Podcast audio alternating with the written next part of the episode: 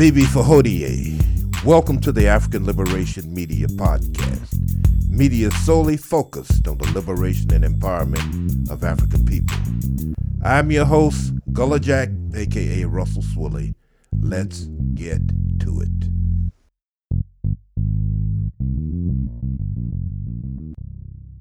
Bibi Fahodie. This is the African Liberation Media. I'm here with Brother Zamos and Brother Macaru. I want to talk about Joe Biden and what we might describe as the inauthentic opposition. The question remains will Joe Biden destroy himself? This is a man who is in clear decline. And in discussing Joe Biden, we definitely welcome your rebuttal comments or concerns. Of course, I was attacked the other day for criticizing him at one of the voting uh, sites. This is a man that said that Margaret Thatcher was alive. The Chinese official by the name of Ding, Biden claims to have been in negotiating in negotiations with him over in Paris regarding climate change. We know that Ding had been dead since 1997. This is a man that is confused as to whether he's in New Hampshire or Vermont. I'm not trying to discourage anyone from voting, but recognize what you're dealing with. And I understand that uh, from one of the co-workers, he said that he was the only candidate that could defeat Ronald Reagan. The problem I'm having with the Democratic Party, you know, I'm not here to endorse Herr Fuhrer Condon, the, the short-fingered vulgarian, or the orange Brutus, whatever names you want to have for Trump many he deserves. We're not here to defend uh, Trump, but I just want you to consider the reality of the Democratic Party. They have no policy arguments. It's always about Russia, cronyism, sexism. They promise incremental change at best during a time of populist fervor. This is a man, Biden, that's on record as having capitulated to this gentleman from Kentucky that's referred to as the turtle, Mitch McConnell, and who also refers to the Republican Party, the Re- Thuglicans, as his friends. Suffice it to say, given his record of union busting and trade deals, you have to ask yourself can things get worse under Joe Biden? I would emphatically say yes. You know, if he has a scintilla of chance of becoming the president of the United States, I personally do not think he does, you know, given his propensity for gas. So, what does he bring to the White House versus a Trump? He offers civility. He won't be grabbing the private parts of a woman, so to speak. What remains and what we have to take in consideration is this whether it's Biden or Trump the continuation of the disconnect between majority opinion and policy, and no alteration as it relates to certain issues such as the system of neo slavery. This is the African Liberation Media here with Brothers Amos and Brothers Macaru, uh, Bibi Fahodie, we solicit and welcome your response. This is Gullah Jack. Bibi Fahodie, African Liberation Media family. Another day to give us a, a chance to explore some ideas and concepts from the perspective of the liberation and empowerment of African people you know, the interesting thing about this uh, duopoly campaign is that uh, that black voters in the deep south breathed life into a corpse. Uh, this guy was politically dead, and a single politician in South Carolina, James Clyburn, endorsed him, in that created a tidal wave, apparently, of black support, assuming that the election process wasn't rigged, a tidal wave of black support across across the old Confederacy from Virginia to North Carolina, Tennessee, Arkansas, and even 58% of the black vote in Texas. You know, what is it? What is it about about our community that allows us to be led like sheep to slaughter or to be so paralyzed by the so-called fear of the of the greater evil. It's it's quite amazing.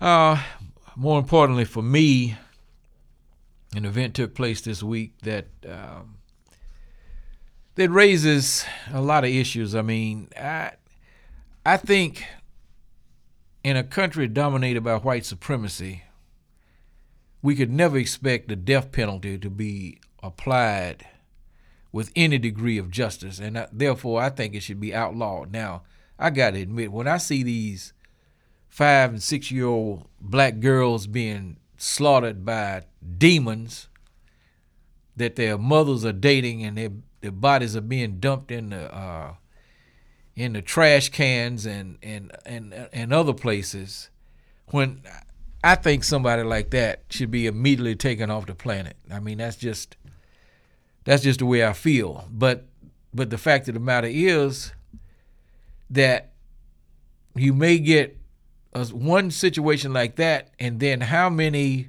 others like Nathaniel Woods? Walter McMillian would have been executed had it not been for the intervention of Bryan Stevenson and the Equal Justice uh, Initiative. Uh, so I, I, just feel that it should be outlawed. I mean, if you're not, if, if, if it's not going to be applied, and it's not going to be within the context of white supremacy, and let me just give you an example.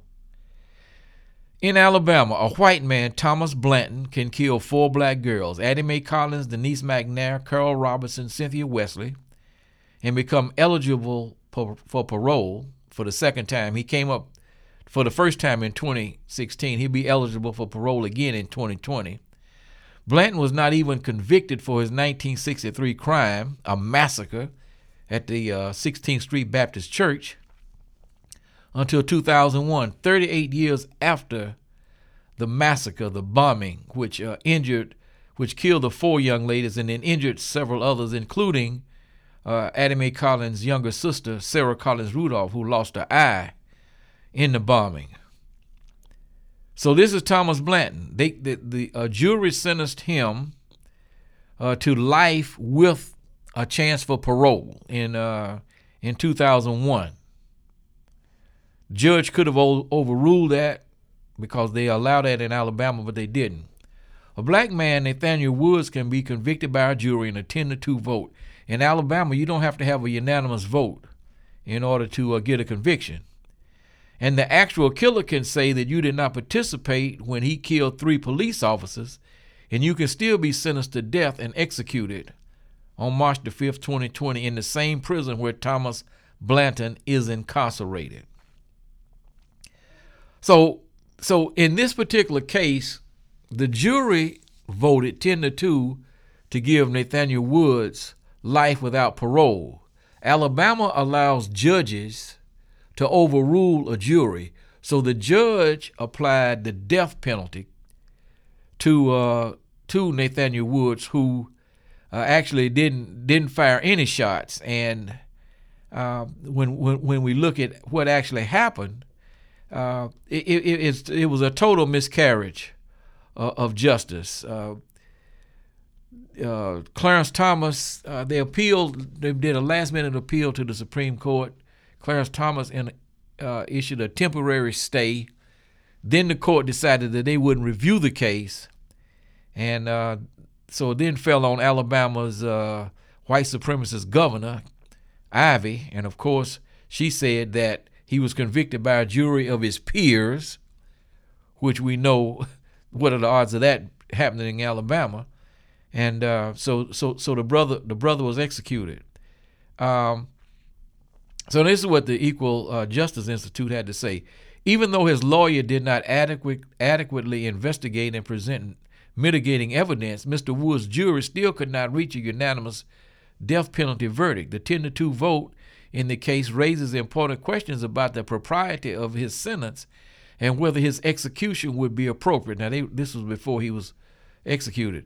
The U.S. Supreme Court is currently considering a case, Ramos versus Louisiana, that questions whether non unanimous verdicts in criminal cases are unconstitutional.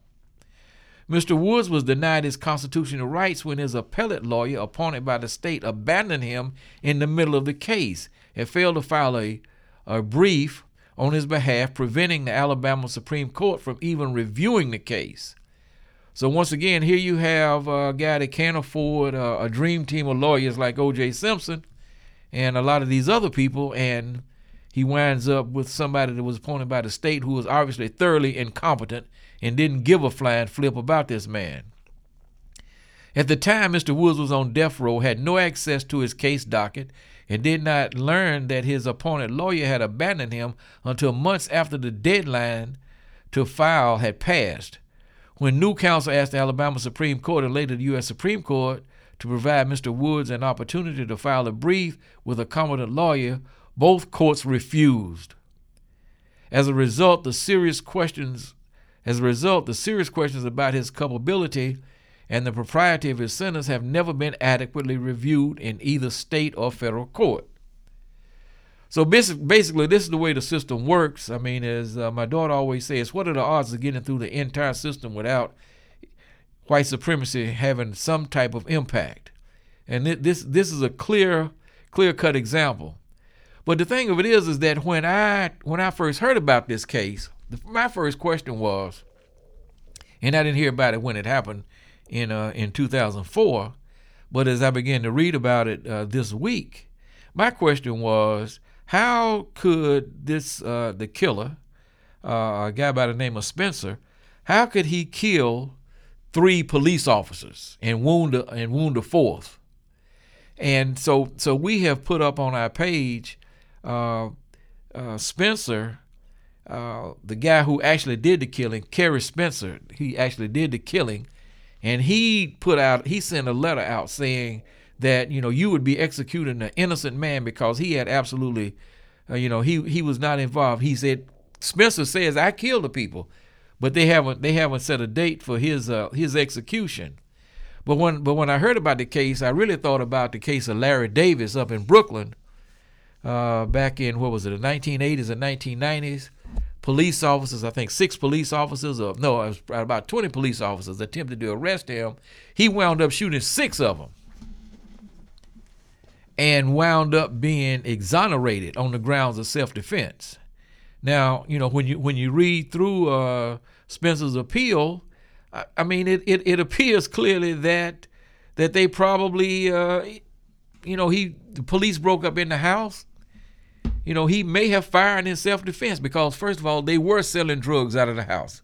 But they both of both of them admit that they they were selling drugs. So, I mean, you know, you, what what what winds up happening is you get, uh, you know, you get convicted based on any kind of circumstantial evidence or in, anything in the, in in the court of public opinion.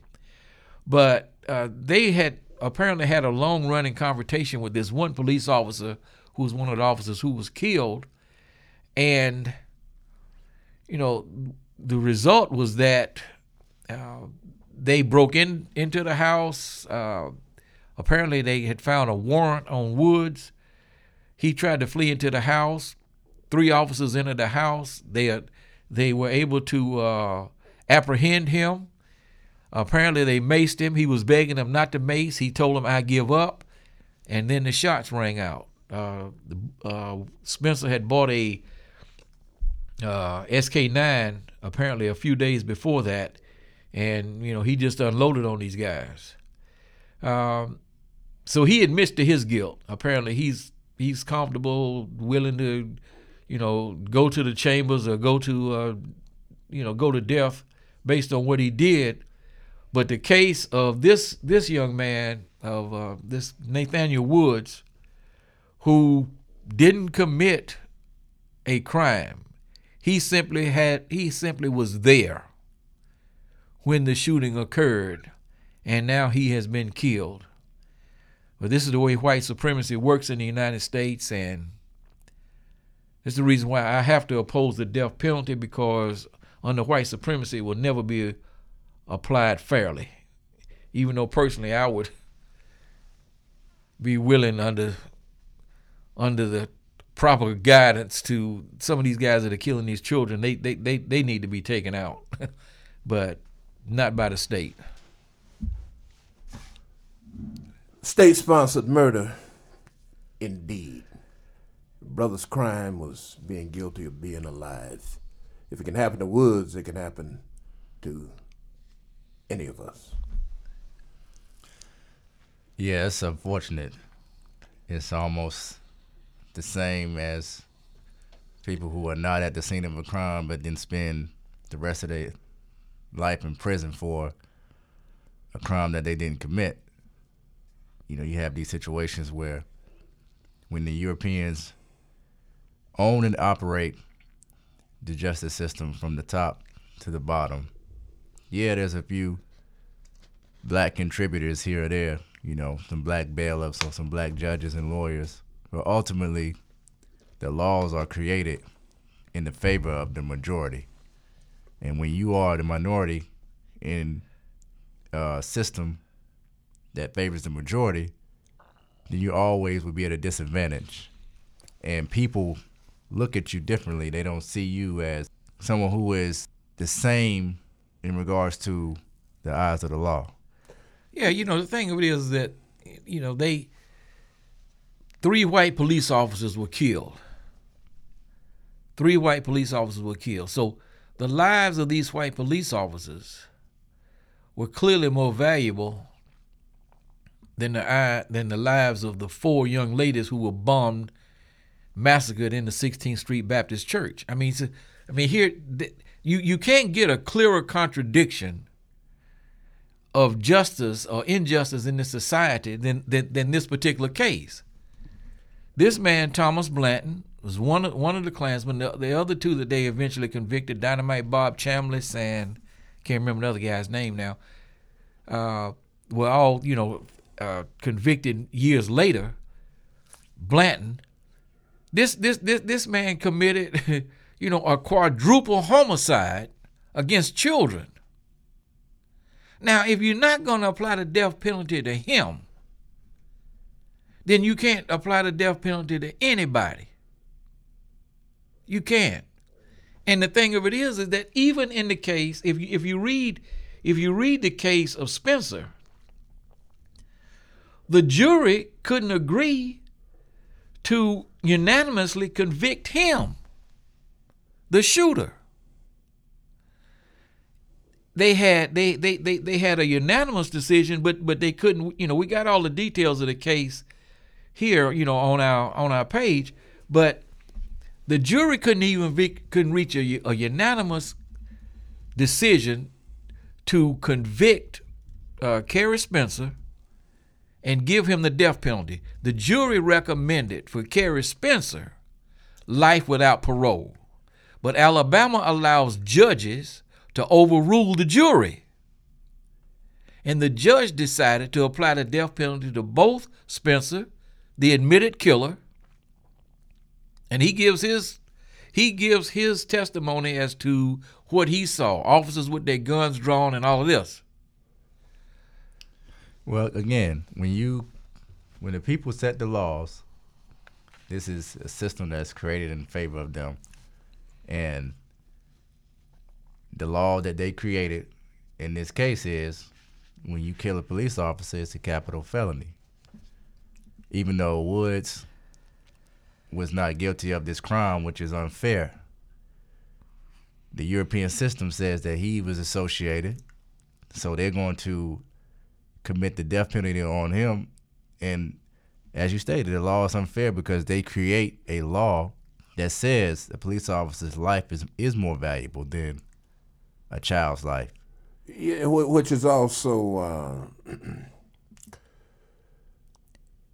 given credence by the vote of many of our black elected officials, you know, which offer police protection. I'm speaking specifically of the Congressional Black Caucus. We can take off on that. Uh, the thing I'm struck by, uh, to hear your brothers talk, is a lot of brothers in the street, illegitimate capitalists, they've been referred to as. They will quick to, they are always quick to tell you, I have my rights.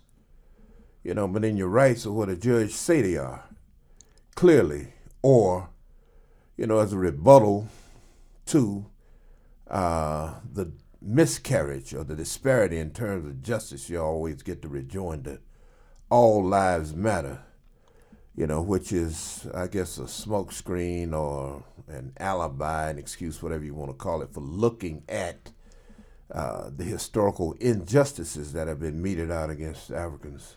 Well, it's, a, it's, it's the argument that I always tell people when you are the minority and someone else is the majority, they have the power and you don't have the power.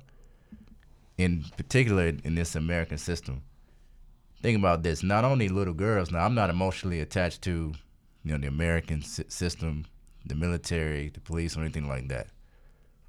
But they value a police officer's life more than they value someone in the military's life. If you kill somebody in the military, the capital felony law does not exist for that. So you could have somebody who has just come back from war and they just came back from killing people in a foreign country and then they come home and get killed by somebody here. That person may not get the death penalty for that murder. The same way that they would if that person killed a police officer on duty here.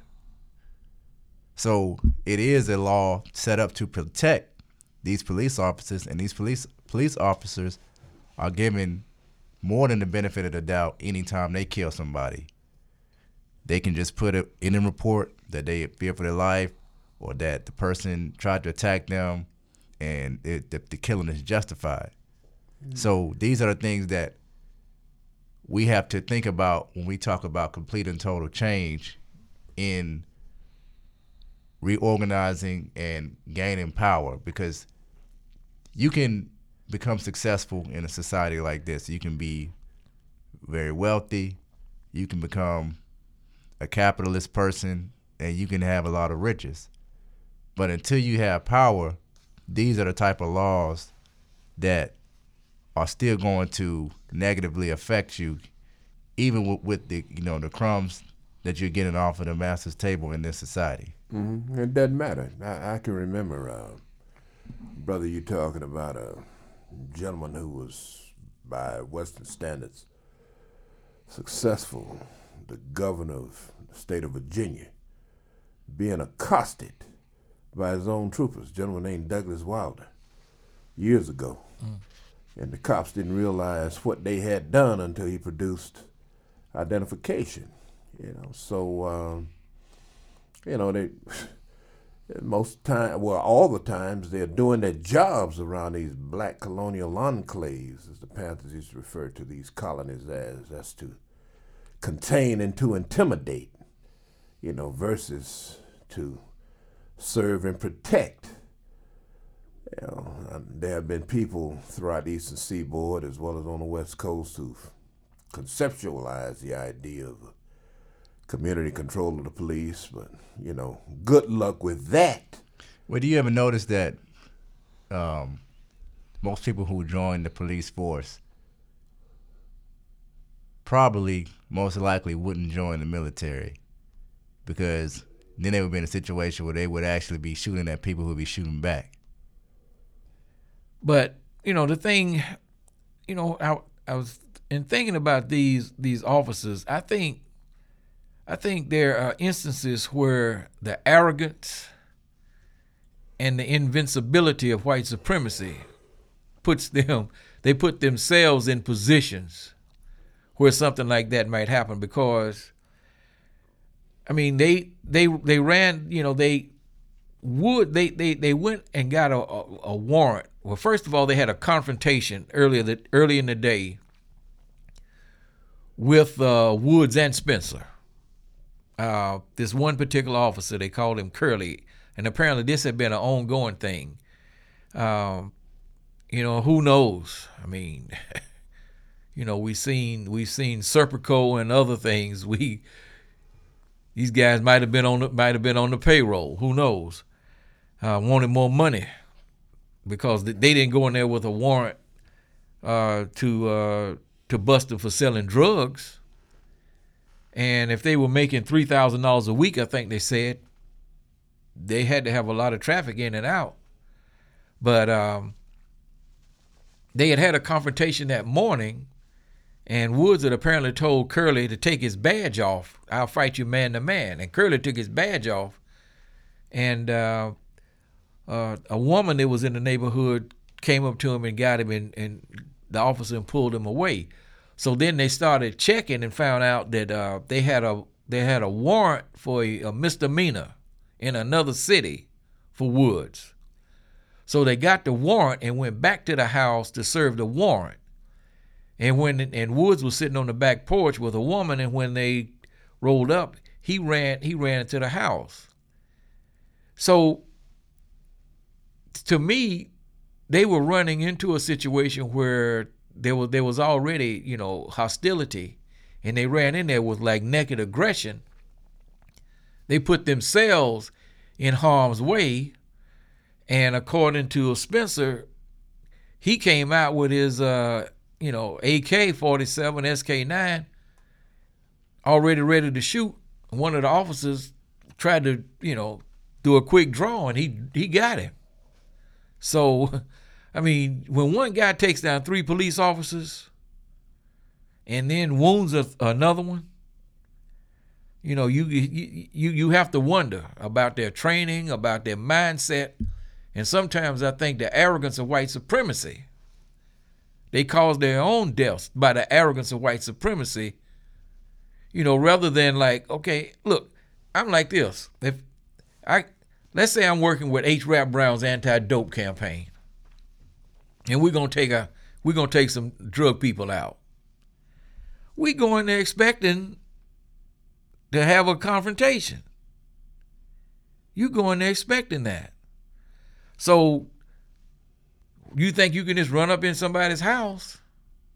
Maybe they never heard about Larry Davis. Probably didn't.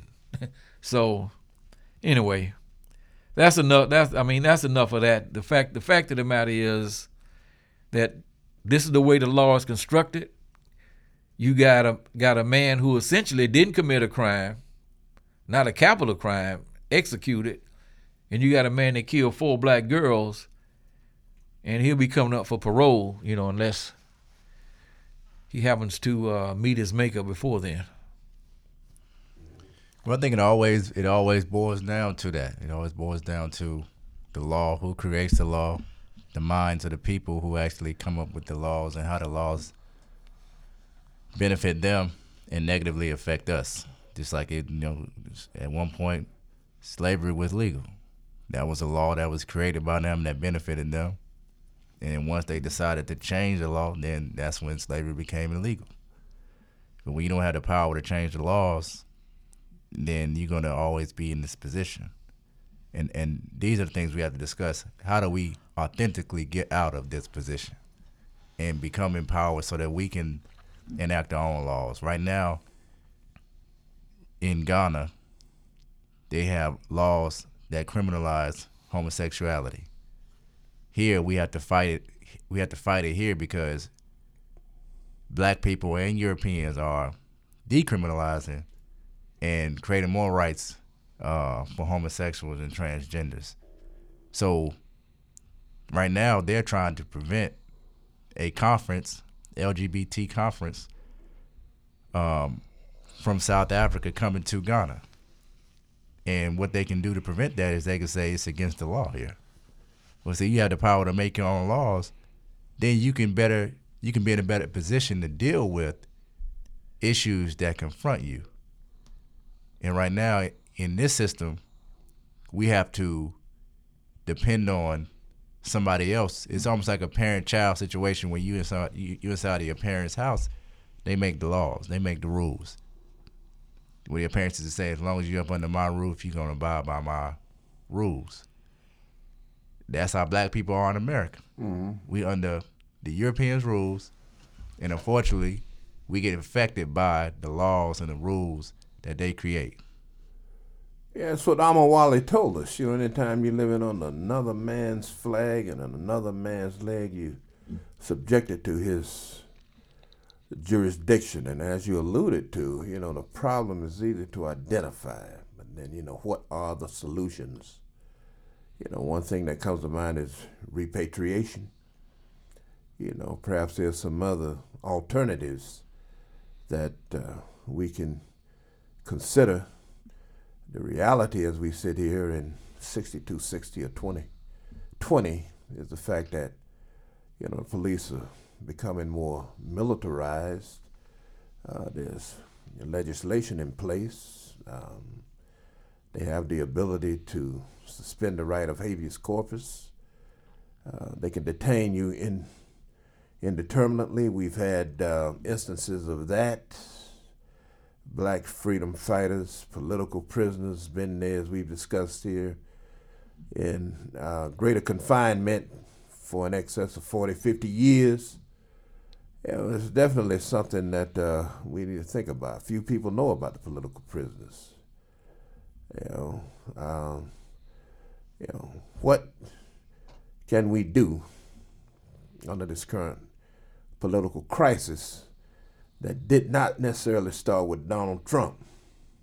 You know, that will, you know, exceed his presidency or his life. You know, suffice it to say, uh, welcome to the Terror Dome. Or, you know, America's the Fourth Reich.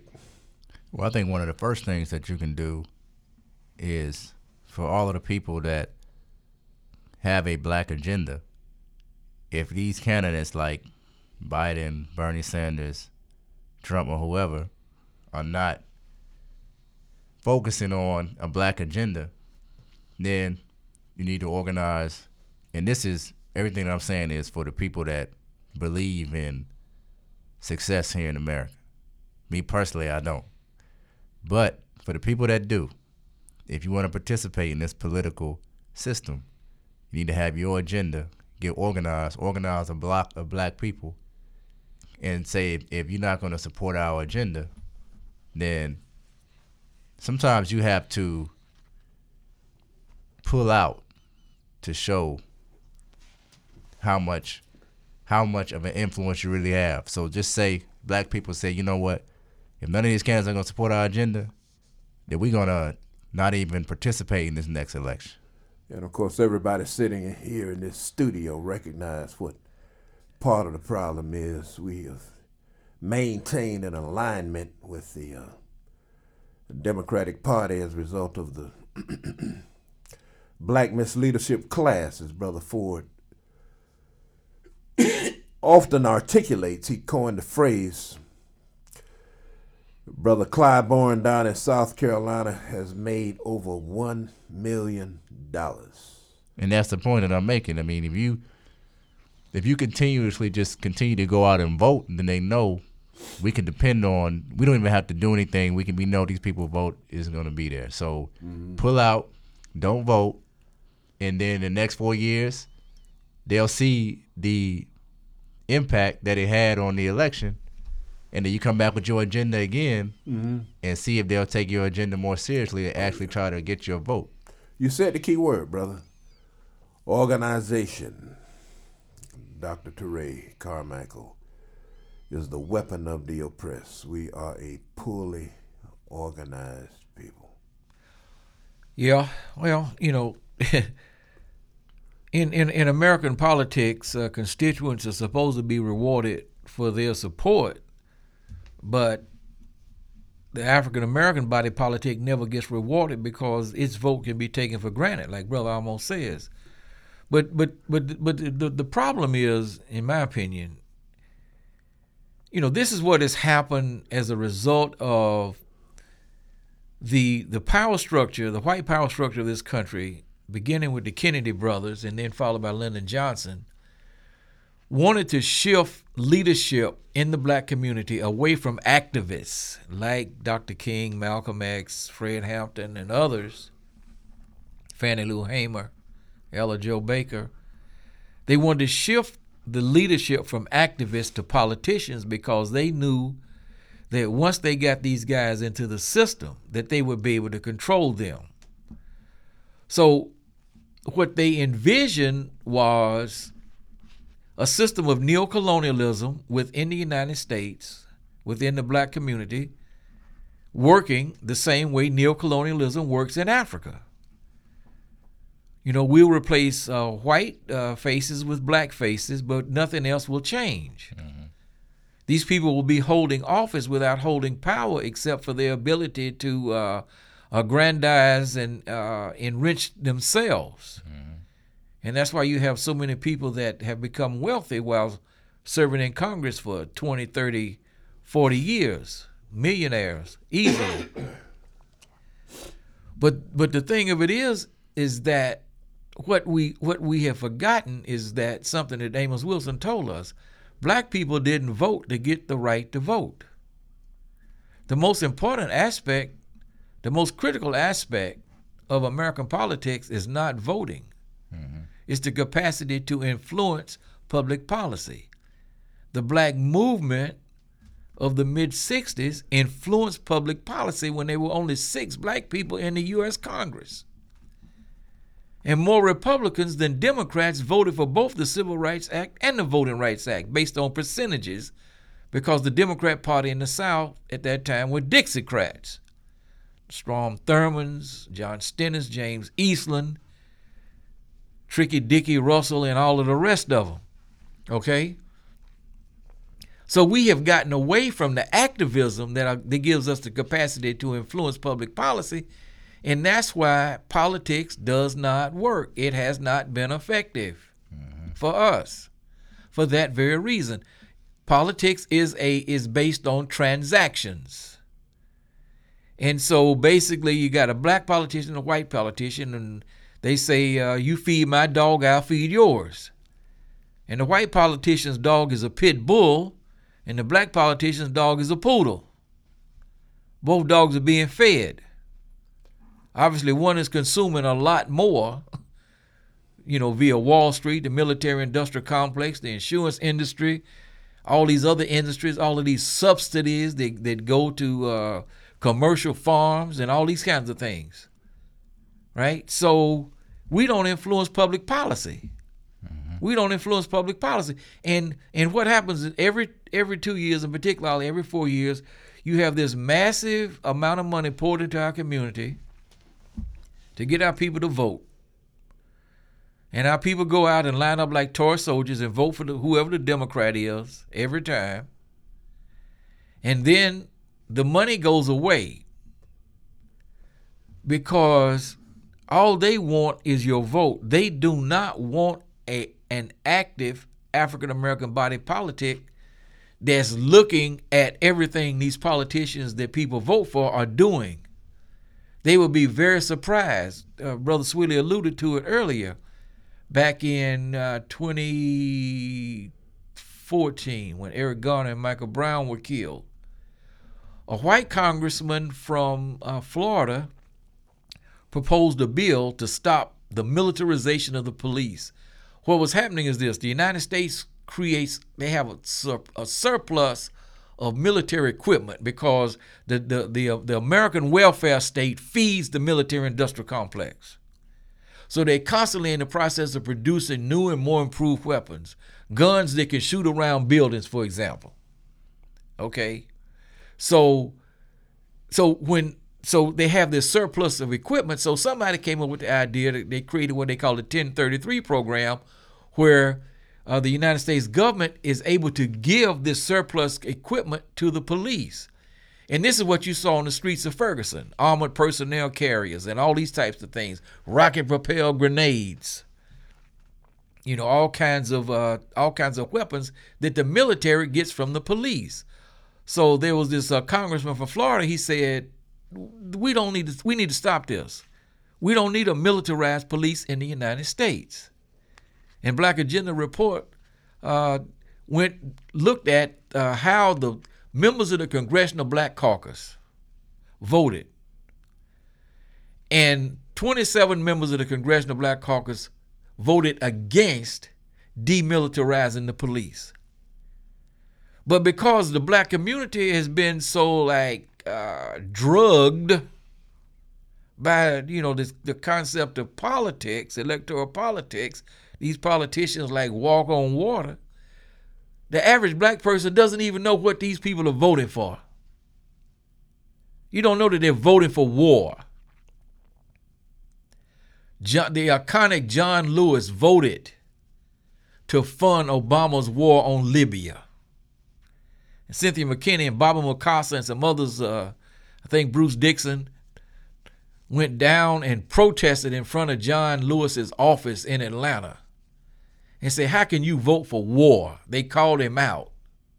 But the average person who votes has no idea what these politics. I'm talking about. You don't have to go to the Congress. You don't even know what your, your city council people and county commissioners and school board people are voting for.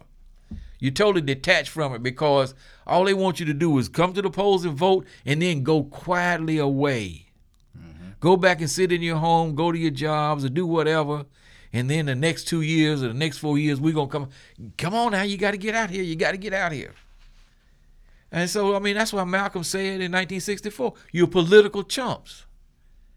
And on top of that, no one can name one single thing in the last 300 years mm. that whites have done for black people that have only benefited black people and not also benefiting themselves. So even when you go when you go back to 1865, all right, when slavery ended, according to chattel slavery, we know we still you know we still have the prison industrial complex, but that was still done in a benefit to the whites in the North. If you go back to the Civil Rights Act and what people call the beginning of quote unquote integration. That still benefited white people, benefited white business owners.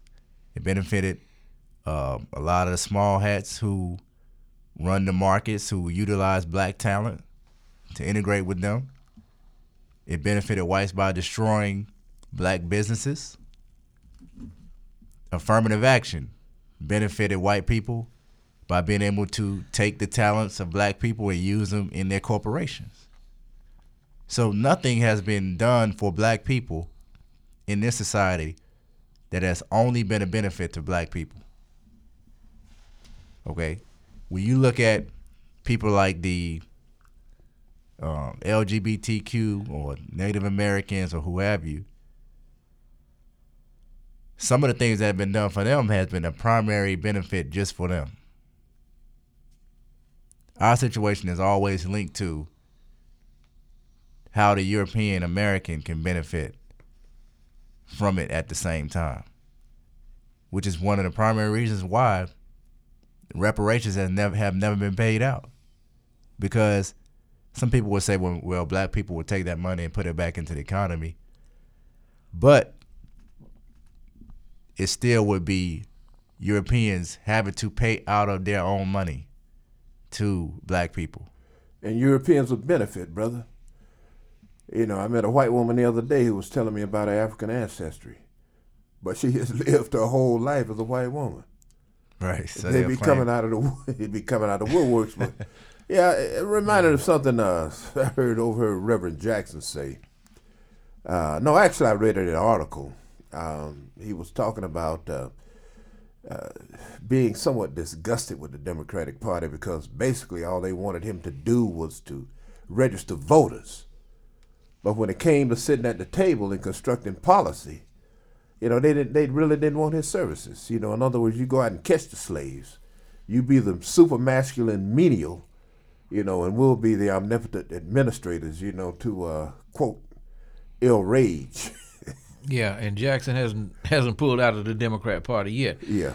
I want to talk about this case. Uh, the situation happened up in Detroit. Um, another case where where the, the, the system, the so called system, just totally fails the black community. Uh, there's a career criminal by the name of Kenyel Brown. And what we posted on our page a career criminal kills six black people after being released by a federal judge and becoming a Detroit police DEA informant. Kenyel Brown eventually died after shooting himself during a police chase. The families of the victims have serious questions for the police, while the police and the feds are pointing fingers at everyone but themselves. So basically, uh, you had this guy, uh, Kenyel Brown, Brown had been previously convicted on several different charges, including manslaughter and possession of a stolen handgun. AP also reports that Brown was arrested at least twice last year and violated the terms of his probation multiple times while under federal supervision. Brown violated his probation at least seven times and in 2015 was arrested for possessing a loaded pistol as a felon. It that was his third weapons charge. He also had a history of uh, selling drugs and assault. U.S. District Judge Bernard Friedman, I had and I had to look this guy up. He was appointed by Ronald Reagan. Was charged with sentencing Brown, but released him at the request of a federal law enforcement agency. Now, this mysterious federal law enforcement agency has not come forward. In fact, they're denying that they requested this. They're trying to put it back on the judge. But the uh, but the the media is reporting that a law enforcement agency requested that this guy be released for unknown reasons uh, according to the Detroit Free Press. Friedman reportedly did not mention the agency request in court, and instead he said he was giving Brown a break. Since when?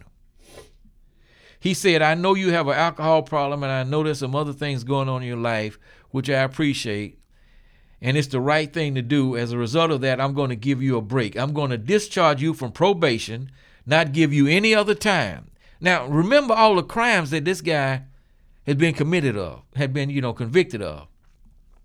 I think hopefully you will stay out of trouble, and I think you're doing some of the, and some right things, and I appreciate that. And I think you're entitled for a break for that. Well, the break apparently was the fact was that was that some agency, some law enforcement agency wanted this guy out of prison to be an informant. The guy promptly got out of prison and proceeded to kill six black people. Now this this is a country.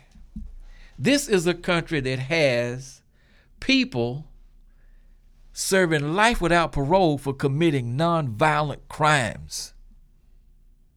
Life without parole for committing nonviolent crimes. And here, this career criminal with, with manslaughter is released. And the, and the Detroit police, they, they, they, must, they must think people are dumb as bricks. The Detroit police chief said he, you know, everybody's deflecting, rationalizing. When we vetted Mr. Brown, we didn't know about his violations. Vetted him. Are you telling me you can't, you don't have the capability to do a background check and find out that this guy has I, a. I bet I can look at him, brother, and sense that he's crazy. look, man. Look, you got six, six innocent black people killed by this guy. Right? You got one sister and uh, three brothers, one of whom was uh, very elderly. They released him back onto the streets. You got people serving life without parole for a marijuana conviction. So heads need to roll federal heads and local heads need to roll, but as almost said, it won't happen because this is the way the system is designed. This guy went out and became a serial killer while being a police and federal informant. This is what this is this is what what we're dealing with, and people say, well, you know, you got a black police chief. You know, So I mean, it, it it just goes to show. Look, there has to be.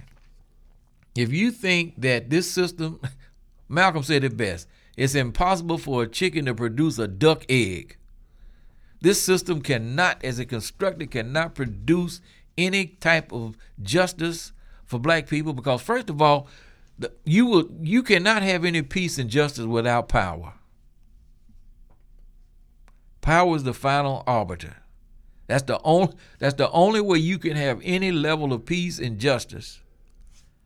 Because, you know, as Dr. King said, uh, peace is not merely the absence of tension. True peace is the presence of justice. But the presence of justice requires power. It is not going to happen as this system is presently constructed. Yes, sir. Yeah. Power, power, power. You know, Doc said a lot of things. you know, few people could rap like Doc. You know, um, as it relates to power and many other issues, um, you know, uh, I believe what power without mercy is callous. Mercy without power, I think, is weak, unable. Um, the confluence or the combination, the synthesis between uh, love and power is the capacity to produce justice. Yeah, that's what he said as I think back. Love without power is weak, feeble, anemic. Power without love is callous. You need the combination the confluence of both concepts to produce justice, which is the principle of fair dealing. Uh, I, I, don't know who you're gonna love though. I mean, I, I, you know I understand where he's coming. He, he's really coming from the perspective of, of of morality, but you know this is what this is what Kwame Ture said. I mean, you, you keep expecting something that doesn't exist to suddenly yeah. to suddenly exist. But I, I, I guess I guess we're talking about love of ourselves. Love, okay, love of ourselves. Yeah, yeah. yeah, we can we can. I mean, we yeah. Out of that context, I understand clearly what you said, brother. Yeah, yeah, I understand clearly what you're saying. You know, about you know to go back to what Dr. Wilson says, our self-respect has just about been totally destroyed to the point where you know we are indifferent to our own suffering in many instances, be it our children being killed. In fact, we have internalized the inferiority of our own children in too many instances. Right. You know, kids being shipped from foster home to foster home, like from one plantation to the other. Mm. Good point, brother yeah, brother, I almost wanted to hit on the corona. Okay. Yeah, just to be brief, um, with the rising threat of coronavirus and how it's spreading around the world, you know, just some simple, basic things that you can do to be prepared for yourself. Um, you know, make sure that you, like always, stock up on food and water. You never know how people are going to panic in America because people here are not used to these type of pandemics taking place on American soil. So, you know, stock up on some food and the different other things that you can stock up on, like vitamin C, you know, echinacea. Um, there's certain herbs you can use that are good for lungs, which is one of the things that coronavirus it affects your breathing. So things like eucalyptus and oregano, um, different things like that that you can use to take care of yourself because you never know how the the public healthcare system is going to respond to helping black people. Yeah, and I think I think the main thing what you're saying is that that you really you really need to enhance your immune system. I think that's what you that's what that's what you're really saying. Yeah, I mean that's primarily like at this point everybody should be you know taking care of themselves and eating properly, drinking water, doing the things that you can do to keep your immune system up, taking vitamins, um, you know, the, just the basic things that you can do to keep your immune system up because that's what's going to help you or prevent you from being really affected by the spread of this this uh, this uh, virus. And you know, we know overall Europeans are not a very clean people, so we can easily see how this virus can spread rapidly here and we also have to be very careful, right, about touching surfaces. Touching surfaces. With our hands and then, you know, rubbing our noses or our eyes or something like that, yeah, right? Get, I you, get you some hand sanitizer and carry it with you.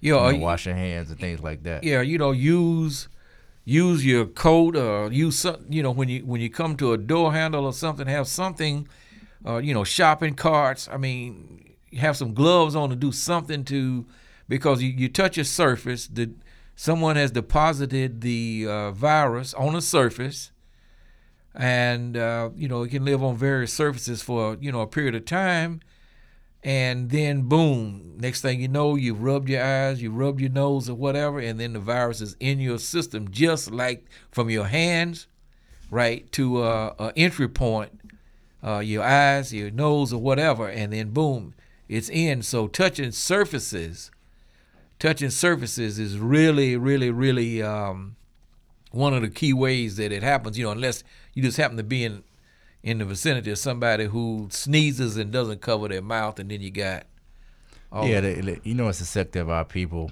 who are, are um, heavily on the conspiracy side and, and think that a lot of things are a hoax.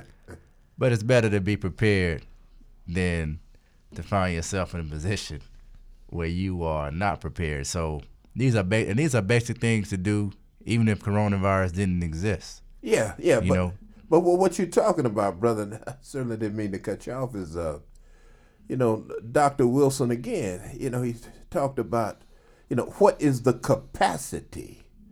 You know, hypothetically, you know, what are the possibilities, the potentialities, once we find out that a thing is in existence? You know, and that's when the preparation should take place you know, at the point of entry. Oftentimes, you know, we try to deal with problems in the second and third link in a chain of events. This is Wilson talking. We wait. We we we, We wait and oftentimes being overwhelmed by events and circumstances. Yeah, I mean it's it's it's you know we can point to Katrina and show how that happened. Uh, so definitely just be prepared. Um, closing out, um, want to say that in Kemet, they've been restoring the pyramid of Zoser. It's been a 14 year process, and they just announced that they have unveiled the newly restored step pyramid. For those of you who are not familiar with who Zoser is, Zoser was the Nisu or the king of the third dynasty who commissioned Imhotep to build the world's first pyramid, the step pyramid. Uh, the first pyramid, not only in the Nile Valley, but um, the first pyramid built in stone anywhere in the world. And so this restoration is supposed to help the infrastructure of the pyramid, which they say will collapse. And some uh, engineers believe that this restoration may actually hurt the structure of the pyramid over time because of the materials that they use in doing it. But in reading that, I came across another article, and this is on Africa News, and it's written by an African. He's talking about the top 10 most visited cities and places on the continent. And in this top 10, he has uh, Morocco being number one, and then Zanzibar being number two, and the list goes on and on of different cities throughout Africa. Nowhere in the list is Cairo or is Egypt, Wow. Which we know that Egypt is one of the most visited places in the world. Exactly. So still, there's a mentality that Egypt does not exist on the African continent, even amongst our own people who live on the continent and produce these news articles. There's still that mindset that we have to get over that that uh, Egypt is not African. And when you look at the picture, But Morocco is. Right? when you look at the picture of Same people. them unveiling this the step pyramid. In front of this pyramid is nothing but Arabs, no Africans. So we can see how far we have failed from our original ability to be able to we were that we were the ones who actually our ancestors actually built the structure.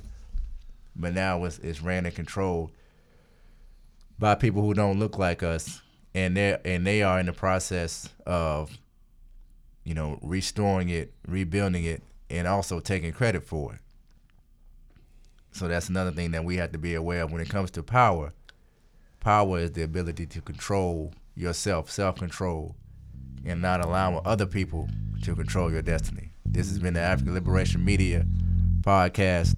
You can find us on Facebook. You can find us on Instagram. You can listen to us on Apple Podcasts and Spotify. BB for Hodier. BB48. power or the lack of power.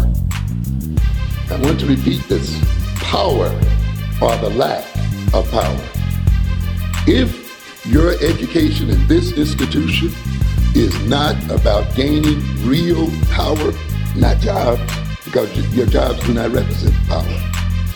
Not getting elected, that does not represent power either uh, buying your houses and fine clothes does not represent power. Uh, if it is not about real power, you are being miseducated and misled, and you will die educated and misled. If your study of black history is merely an exercise in feeling good about yourself, then you will die feeling good. The study of history then must be more than the pumping up of your self-esteem and the pumping up of your pride. Those things are important, but ultimately, those things are not the means by which we will save ourselves as people in this world.